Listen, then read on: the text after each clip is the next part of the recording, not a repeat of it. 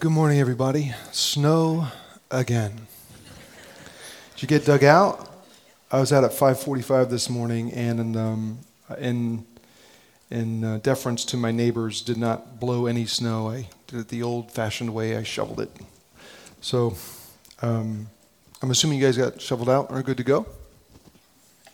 Okay. I, I, don't really know what that means, the silence, but I'm glad you're here. Uh, why don't you go ahead and open your Bibles with me to uh, the New Testament, to uh, 1 Peter chapter 1.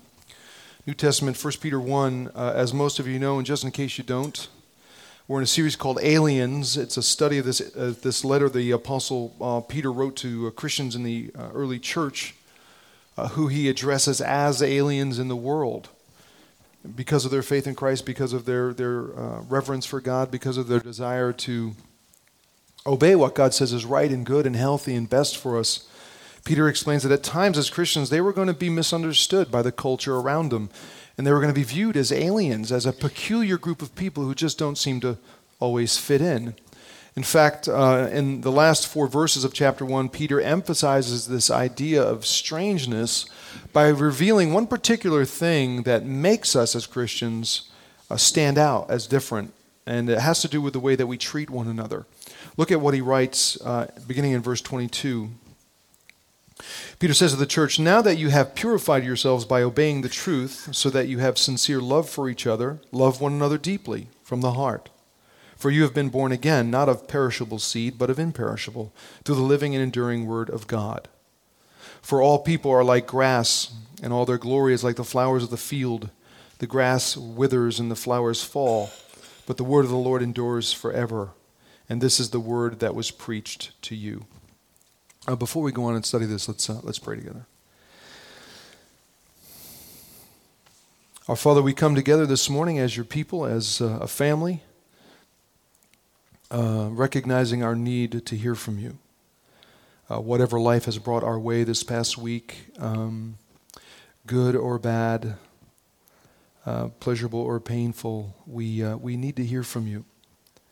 And so we submit ourselves to you this morning. We humble ourselves before you, and we ask you to speak to us by the power of your Spirit at work.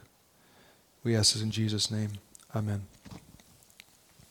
So last weekend I had the uh, the chance to visit my parents. I haven't seen them for a while, and so uh, they live in Florida conveniently, and uh, so got some warm weather under my skin for a couple days. But we went to visit them, check in on them, see how they're doing.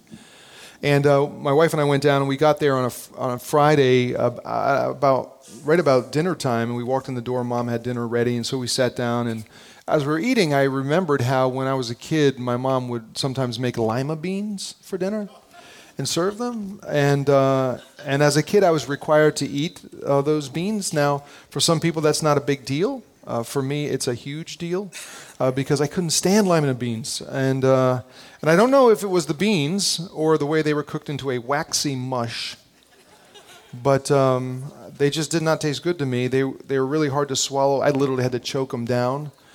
Um, and to this day, when I see those oddly shaped little green legumes, I you know I I want to I want nothing to do with them. I want to run in the other direction.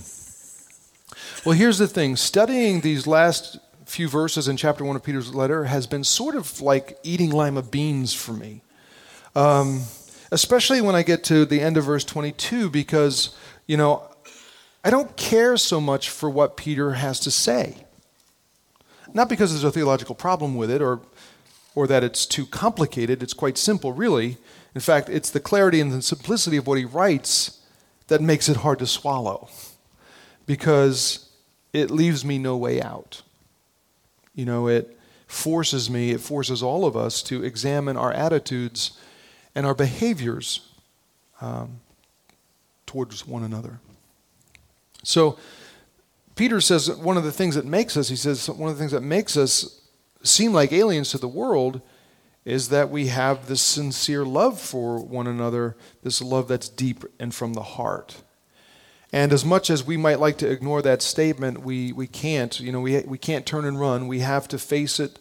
We have to wrestle with the question is that really true? Do we love one another sincerely and deeply?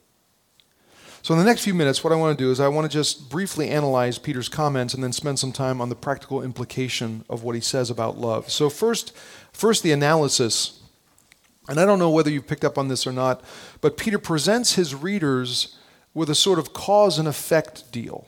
Because essentially he says, now that something has happened to you, love one another uh, sincerely and deeply from the heart. And notice how he starts with a pronouncement of what's happened. He says, Now that you have purified yourselves by obeying the truth. And uh, this idea of purification reflects the reality that when any person places his or her faith in Jesus and becomes a follower of Jesus, their, their sins are forgiven. They're made clean before God by, by the grace of God. The writer of Hebrews in the New Testament puts it this way Jesus, God's Son, provides purification uh, for sins. The Apostle Paul, when he writes to the church, he says, Remember, Jesus Christ gave himself for us to redeem us and to purify for himself a people that are his very own. The Apostle John affirms the very same thing. He says, he says it twice in his letter to the church. He says, The blood of Jesus, God's Son, purifies us from all sin. If we confess our sin, uh, sins, he's faithful and just and will forgive us our sins and purify us from all unrighteousness. And so, here in his letter to the church, Peter stresses the same thing this reality of purification. But what does he mean by obeying the truth? I mean, isn't, we talk about this a lot, isn't our eternal rescue, isn't our salvation only and all about grace through faith? Yeah. And really, that's Peter's point here. See, for Peter, obeying the truth means that we've accepted and we've embraced uh, the truth of the gospel, the good news, summarized this way For God so loved the world, he gave his one and only Son Whoever believes in him shall not perish but have eternal life. That is, that is the message. And keep in mind, following the birth of the church, it was the Apostle Peter who preached this good news to the men and women in the streets of Jerusalem. He said, he said, God has made this Jesus, whom you crucified, both Lord and Messiah. He said, Repent and be baptized, every one of you, in the name of the Lord Jesus Christ, and for the forgiveness of your sins. So understand, for Peter, you know, for Peter, being a Christian means that that a person obeys the command to repent and put their faith in Jesus, to embrace the grace of God. And when that happens, they're purified from sin. Their sins are forgiven. That's the spiritual reality. Now, the second part of verse 22 deals with the result. Namely, he says that now that he says now you have this sincere love for each other, this love that, that's deep, it's from the heart. And in a way, um, Peter is doing the same thing the Apostle uh, John did in his letter to the early church. They both establish love as the, um, as the final litmus test of authentic faith. Why love? Well, think about it for a second. Um, how do you know you're a Christian? I mean, how do you know you're a Christian? There are essentially three tests. There's a doctrinal test. You know, do you believe in Jesus? Son of God, died for your sins. By the grace of God through faith in him, you're forgiven. Do you believe that? There's a moral test. Is that, is that experience in Jesus, the love and grace of God experienced in your life, is it, is it transforming your life? You know, are you becoming more and more obedient, more and more obedient to what God says is right and good and healthy and safe for you and what's best for you? And then there's the love test. And there's really no questioning it. For, for the Apostle John, for the Apostle Peter, it's, it's this love test that's, that's the ultimate kicker because, well, because it's entirely possible to pass the other two and yet fail overall. In other words, doctrinal purity and moral uprightness can flow from other, other forces, other motivations. Isn't that true? I mean, take doctrinal purity, for example. Doctrinal purity can be a matter of religious tradition. It's what you know, familiarity culture, loyalty, fear. And so to say, you know, I believe Jesus is my Savior, I believe Jesus, you know, uh, uh, is the Messiah, proves my faith. Peter says, well, not necessarily. Uh, morality. Morality can also flow from, from other motivations. It can flow out of tradition. It can flow out of culture, nostalgia, loyalty to family, fear of family, temperament, legalism. And so to say, my morality my morality proves that I'm a Christian. I'm, Peter says, well, not necessarily. And so love becomes the final and ultimate test. Why? It's because we're all such broken people that the only way we can truly love one another sincerely and deeply is explained in verse 23. Peter says, For you have been born again, not of perishable seed, but of imperishable, through the living and enduring word of God. For all people are like grass, and all their glory is like the flowers of the field. The grass withers, the flowers fall. But the word of the Lord stands forever, and this is the word that was preached to you. Here's my Reiki summary of that. Peter says, Listen, what God says is true forever. Everything else may fall and wither, but, the, but God's, God is um, what God says is true forever. And, and the message that you've received about Jesus is true and utterly reliable. And the message or the word from God is this Jesus is Messiah, Savior of the world. And by grace through faith in Him, we are, we are forgiven, we're made pure uh, and are in fact spiritually born anew, not of, not of human perishable seed, but of imperishable seed. In other words, in, in Christ, you're a new spiritual creation. You follow the reasoning there? It's a, it's a, it's a simple cause and effect deal. As Christians, we're purified uh, from sin by obeying God's call to repent and believe in Jesus, and as a result, we love one another because we've been reborn and we are new creations behaving in new and different ways. And you realize that's exactly what Jesus said, right? Jesus said, Love one another. And he said, By this, everybody's going to know that you're my disciples if you love one another. Now, it would be, it would be nice to say, okay, end of story, close up the books, let's go home, right? But we can't do that. And we can't do it because Peter's point here is not merely theological, it's practical. You know, we're not different simply in what we believe, but in the way we behave, in the way we live. Essentially, Peter is saying, look, we are different, we're strange, we're alien because, well, because we love one another sincerely and deeply. And uh, if we fail to grasp what he means by that, then we miss the thrust of the text. So let's talk about the practical implications and, and what exactly Peter means by loving sincerely and deeply. In order to understand that, we need to define some of his terms, and there are several important ones that he uses. Uh, the first Greek term Peter uses that we translate sincere is the Greek term hypokrisis. Literally means to, uh, to speak out from under. And that, the word probably sounds familiar to you because it's where we get our English word hypocrite. See, the ancient Greeks and Romans, uh, they loved the theater. It was a big part of culture for them. And, uh, and so when, when, when an actor or an actress would go out on a stage to perform, uh, they would go out and they would bring with them these masks that were held on sticks. And the mask could be, you know, it had this face. It could be a happy face, it could be a sad face, it could be an angry face, it could be a surprised face, whatever. And the actor, the actress would, would speak his or her lines out from behind or out from under the mask. They would play their role. So Peter's term here was a theatrical one, one used in the context of play acting. Uh, and so when Peter applies it to Christians in the church, he uses a negative prefix to the word. In essence, he says, Do not do that. Do not speak out from under the mask. Do not be a hypocrite. Do not play act. Do not pretend. Do not be a phony. He's saying, Be real, be genuine. Have sincere love for those around you. I mean, sincerity is all about truthfulness, it's all about honesty, yeah? A side note on this there's a dangerous trend today in our culture for people to equate sincere love with tolerance. And uh, in other words, if you sincerely love me, you won't make any negative comments about me or what I do or even what I perceive as negative comments because that's not that's not tolerant therefore that's not loving. But here's the problem.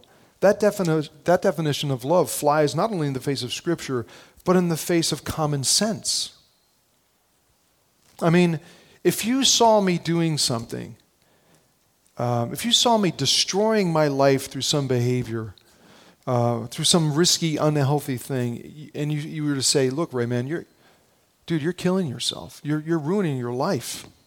It's wrong. You got to stop this. Is that a lack of love on your part? No. It's the opposite. It's saying, look, because we care about you, because I love you, I'm, I'm sharing this with you. I'm telling you this. See, in life, and I, th- we all, I think we all realize this, in life there's often this tension between love and truth.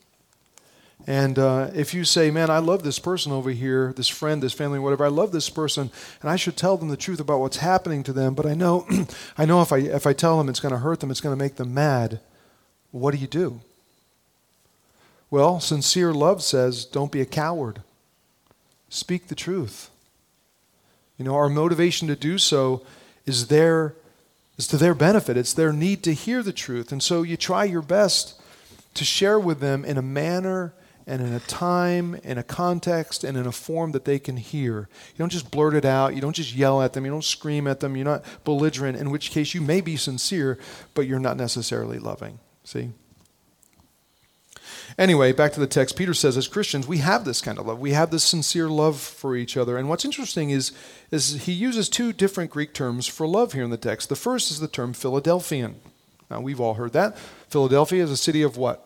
Brotherly love, right? That's what the word met means in the original Greek. That's where we get our word. And so Peter uses this term uh, as a way to emphasize the idea that as Christians, um, as children of God, as sons and daughters of God, we are part of a community. We are part, we are members of God's family who are to care for one another uh, as brothers and sisters. But Peter, you see, what he wasn't naive. I mean, you know, he came from a family. He probably had siblings, and he knew that sometimes brothers and sisters, well, they don't behave so well. They don't behave in ways that are that are loving. True. If you have siblings, if you have children, you know it's true.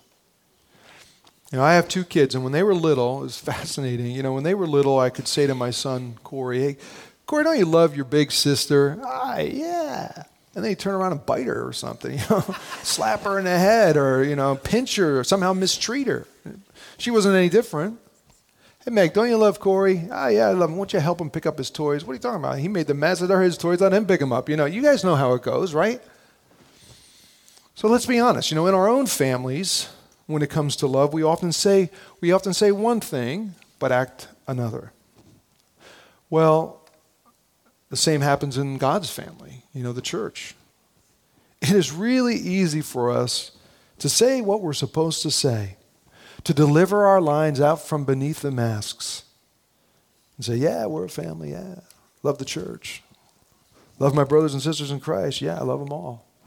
And then turn around and do something or fail to do something that communicates the very opposite.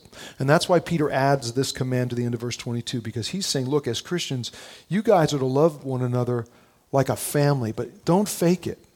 Don't just say you love, show it, do it. Have sincere love. But then Peter uses a second term for love in the text, and it's the Greek term agape, which refers to unconditional love. It's a love that can be known only from the behavior it provokes. It's a deep, self sacrificing desire to meet the needs of others. It's not about emotions, it's about commitment. And it finds its expression in tangible action. It's the term used when we're told God so loved the world that he what? Sat back and did nothing? No. God so loved the world that he sent, he did something, he sent and sacrificed his son. So you see, according to God, according to Jesus, according to Peter, John, Paul, everybody else, true love is an action. It's an action. And notice how Peter qualifies it here. He says, Love how? He says, Love deeply. Deeply. And the word deeply comes from the Greek term tenos. It literally means to stretch out. It's where we get our English word tendon or tension. And it carries the idea of extending, of stretching. Uh, I don't know how many of you work out, um, uh, and if you do, whether or not you stretch, but uh, you're supposed to. And uh, I don't know for me when if I stretch before I work out, I'm done, man. I'm done. I'm done stretching. I'm like, I can't do anything else. You know, that was enough because it's uncomfortable. It hurts, and the older you get, the worse it gets. Uh, it is not necessarily a pleasant thing. And it's with this in mind that Peter says this. So, what is he saying? He's saying, look, as God's children, as brothers and sisters, love each other like a family. Don't fake it. Don't just say you love. Do something. Take action. Lovingly, sacrificially extend yourselves. to others. You see why I don't care so much for these verses? You see why that's kind of hard to swallow? Because the thing is, this is not just it's not just an idea, it's not just a suggestion, it's a command. In fact, he's saying love is an expectation. And when Peter says do it from the heart, he means that this, this love should flow from the deepest parts of our physical, emotional, intellectual, spiritual being. You know, the heart was considered the governing center of all things. And basically, Peter says that this stretching out kind of love happens because of who you are. You know, it's as Christians to love, to really love, to care, to serve each other, it's expected. It's part of what makes us different. It's what happens when we experience the love and grace of God and we're transformed from the inside out. See? Jesus said, The world will know you're my disciples by the way you love one another. The Apostle John spends a lot of time on this issue in his letter to the church. He says this He goes, This is how we know what love is. Jesus Christ laid down his life for us, and we ought to lay down our lives for our brothers and sisters. If anyone uh, has material possessions and sees a brother or sister in need and has no pity on them, how can the love of God be in that person? Let us not love with words or speech, but with actions and in truth. Anyone who does not do what is right is not a child of God, nor is anyone who does not love his brother or sister. This is the message you've heard from the beginning. We should love one another. Now, if you know me, you know I'm a pretty I'm a pretty practical guy. So having an example of how this kind of love is played out in our lives is helpful for me. Uh, and I think that's probably true of most people, which is why Jesus shared a story about sincere, sacrificial, stretching out kind of love. Uh, and a fascinating thing is the term love is never even mentioned in, in the story. He was asked one day by a religious expert. The guy says to him, Hey, Jesus, what, do I, what must I do to inherit eternal life? I mean, this was a religious guy. So in his mind, he's thinking that somehow he could earn it. He could earn his way in. What do I need to do? Performance, religion. And Jesus, Jesus goes with the conversation. He says, Well, you're the religious expert. What does the law say? How do you read it? How do you interpret it? The guy says, Well, love the Lord your God with all your heart, soul, mind, and strength. Love your neighbor as much as you love yourself. And Jesus says, You know what? You've answered correctly. Do this and you will live. And it's interesting because the guy, you know, the guy didn't have an issue with loving God, the whole loving God part, because it's really easy to say you love God. Yeah, I love God with all my heart, soul, mind, and strength. That's easy. What the guy balked at, what he was really struggling with, was the idea of loving his neighbor as much as himself. So he says to Jesus, Well, who's my neighbor? You know, and how do I love him? So Jesus proceeds to tell the story of an Israelite man traveling from uh, Jerusalem to Jericho. And uh, I've been in that area. I've seen, uh, I've seen the land there. It's pretty barren. Um, it's desert. And uh, uh, Jesus says he's on his way down this barren desert road, and he gets mugged by a bunch of robbers. Uh, and there's no one else around, so they, you know, they leave him on the side of the road with, with nothing. They, they, they take his money, his clothes, they just brutally beat him, and they leave him there for dead. And Jesus said, and then along comes a priest, a religious leader, who sees the guy, and he walks around him. And Jesus said, then, then comes a, a Levite um, a religious layperson, a temple worker. They see the guy laying there and they walk around him as well. And then Jesus said, a Samaritan walked down the road. Now, the Jewish people and the Samaritans did not get along. The Jew, you know, Jewish people, they viewed Samaritans as half breeds, filthy half breeds. You don't have anything to do with them. And they avoided them at all costs. But the Samaritan doesn't act in a hateful way or with apathy toward this injured Samarit, uh, this injured Jewish person. Rather, Jesus said the Samaritan, when he saw the man, he took pity on him. He went over to him, bandaged his wounds, poured on valuable oil and wine. He put the man on his own donkey, brought him to an inn, took, took care of him there. The next day, he took out two denarii, which is about two days' wages, gave them to the innkeeper, and said, Hey, you know, look after him. I got to take off. When I come back, I'll reimburse you for any extra expense you may have. Then Jesus asked the religious expert this. He said, Which of these three people do you think was a neighbor to the man who fell into the hands of the robbers? And the expert said, Well, the one who did something, who acted uh, in mercy. And Jesus said, That's exactly right. Now go and do likewise. So, what, what was the point of the story? The point of the story was that anyone who really loves God with their whole being will love others. That's the point. The amazing thing is that Jesus offers this incredibly clear picture of what sincere love is without even using the term. It's brilliant. I mean, the Samaritan in the story doesn't say anything about loving this Israelite. He doesn't talk about it. He doesn't write about it. He doesn't sing about it. He doesn't, he doesn't uh, you know, compose songs about it. He doesn't, he doesn't develop, you know, mission statements around it.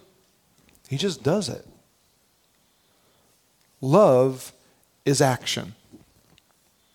According to Jesus, love is seeing someone in need and not turning away or making excuses why you can't help. That's what the religious guys do. Jesus says love is not deterred by racial or socioeconomic prejudice. Jesus said love is willing to sacrifice your own agenda, your own schedule, your own time, precious commodities to those of us in our culture. Jesus says love is getting down in the trenches with hurting people, into the fray, into the mess, into the nitty gritty of someone else's life and experience in an effort to help them and to serve them. Jesus says love is about willingly sacrificing your resources, your oil, your wine, your bandages, your donkey, your money to help meet the needs of somebody else other than yourself. Jesus said love is, is about going out of, out of your way, extending yourself, stretching yourself beyond your comfort zone. It's, it's something that causes us discomfort and pain. It's a love that's risky. It's, it's, it's going, it's serving, it's pouring, it's giving, it's sacrificing, it's following through. You get the point? Jesus was ultimately saying that if you're a follower of mine, Jesus says, if you, if, you, if you love me, if you truly love me, you will sincerely and deeply love others.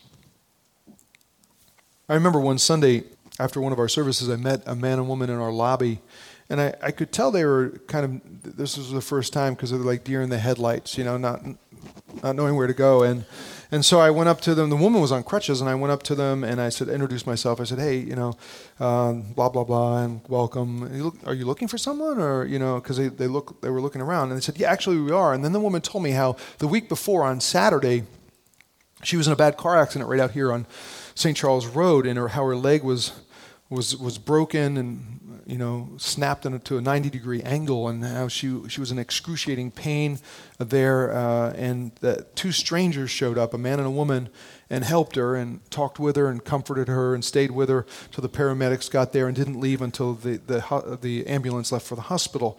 And she said, We're here because those two people are from your church.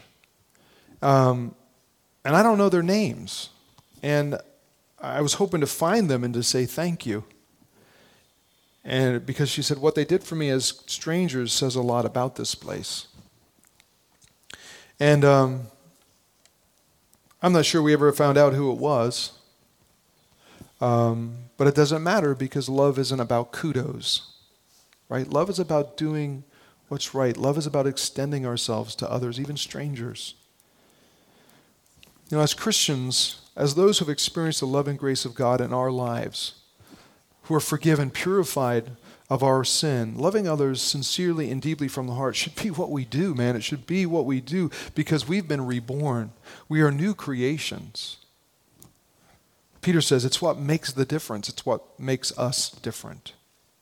So let me ask you know, if you consider yourself a Christian, a follower of Jesus, you know, as a child of God, as a member of his family, are you sincere in your love for those around you? Especially those in the church who are your brothers and sisters in Christ? How are you sincerely, sacrificially extending and stretching yourself for the sake of this community, this family? Are you spending time, energy, serving, giving, comforting, ministering, helping? Love is an action. It's way more about what you do than what you feel or what you say. How are you involved in loving others sincerely and deeply from the heart?